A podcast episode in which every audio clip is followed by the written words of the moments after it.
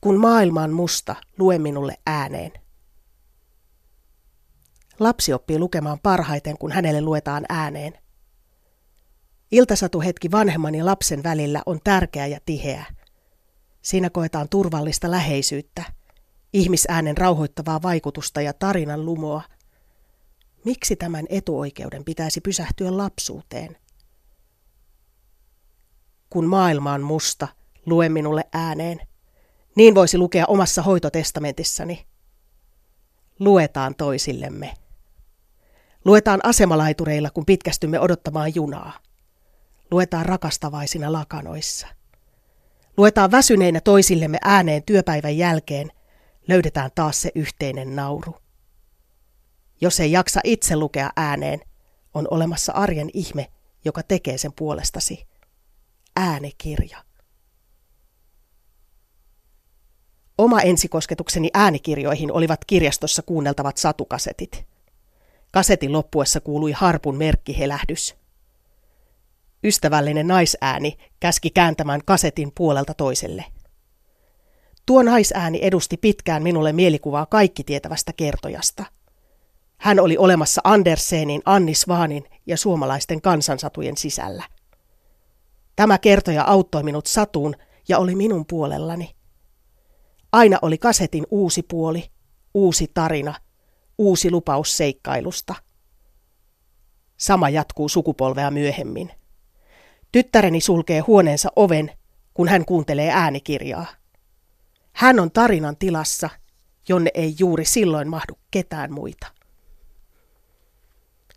Lastenkirjailijana saan paljon palautetta juuri äänikirjojen käytöstä. Äänikirja palvelee monenlaisia lukutilanteita. Äänikirja voi rauhoittaa iltapäivävillin alakoululuokan. Kirjan kuuntelu voi olla onnistuneen työskentelyhetken palkinto. Tarinaa voi kuunnella jumppapallon päällä keinutellen tai vaikka pulpetin alle rakennetussa pesässä. Äänikirjaa kuunnellessaan luokka voi piirtää.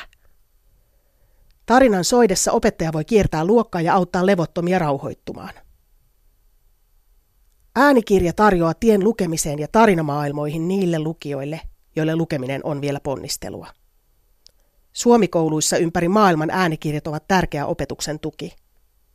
Suomenkielisten äänikirjojen mukana lapsille välittyy kieltä ja kulttuuria silloinkin, kun pitkä tekstikirja ilman kuvia on vielä liian haasteellinen. Seelian äänikirjapalvelun ovat oikeutetut kaikki, joille lukeminen on vaikea tai mahdotonta. Tämä ei koske vain näkövammaisia, vaan myös vaikkapa lukihäiriöisiä, hahmotushäiriöisiä ja muistihäiriöisiä – Toivottavasti tämän oikeuden palvelun tietävät kaikki vanhemmat, kasvattajat ja omaishoitajat. Kirjasto on laaja ja laadulla tuotettu. Selia tuottaa äänikirjoiksi jopa tuhat kirjaa vuodessa. Täytyy tämäkin vielä kuiskata.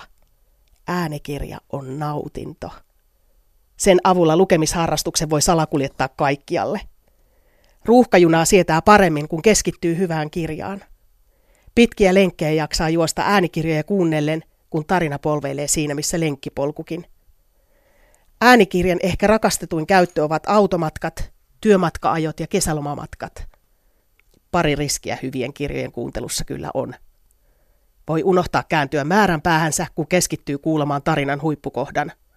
Tai voi tehdä niin kuin minä. Painoin vaan kaasua, jotta ehtisin mukaan kirjan huippukohtaan. Äänikirja tarvitsee puolustajansa. Niiden myynti on laskenut ja moni kustantamo on leikannut äänikirjojen valikoimaansa. Jos äänikirjan kohtalon ratkaisisi niiden kuuntelumäärä, olisi tulevaisuus hyvin toinen. Kirjastoissa kirjojen äänikirjaversiot liikkuvat hyvin. Laatikkokaupan äänikirjatarjous sai varaston tyhjenemään hetkessä. Näyttää siltä, että äänikirjan esteenä on ostohinta, ei itse kuunneltava kirjamuoto. Uusia palveluita on paljon, mutta kaikki kirjat eivät ole niissä edustettuina. Miten saada kuultava kirja kuluttajan luo? Tuleeko äänikirjasta vielä uusi LP, arvostettavaa retroa? Äänikirja on hyvä ystävä myös silloin, kun maailman ja oman maan tapahtumat pauhaavat liikaa. Silloin kun haluaa sulkea rakkaat pieneen pesään ja koittaa etsiä lasten kanssa unta – Äänikirjan lukija ei tee virheitä. Hänen ajatuksensa eivät harhaile kuin minun juuri tänään. Kuuntelemme äänikirjaa ja tarina alkaa avata surun ja huolen solmuja. Hengitys hengitykseltä avaudumme. Jokin koti ja turva palaa. Meillä on ihmisinä tarinallinen sitko luissamme. Kerromme tarinaa meistä. Eläköön äänikirja, eläköön tarinan kertomisen taito, aina suurten leirinuotioiden kertomuksista kirjan uusiin sähköisiin laajennettuihin muotoihin. Kun maailma metelöi niin lujaa, että sen keskelle pelkää katoavansa, aina voi aloittaa tarinan. Voi kertoa tai lukea tarinan meistä – voi ryhtyä kertojaksi.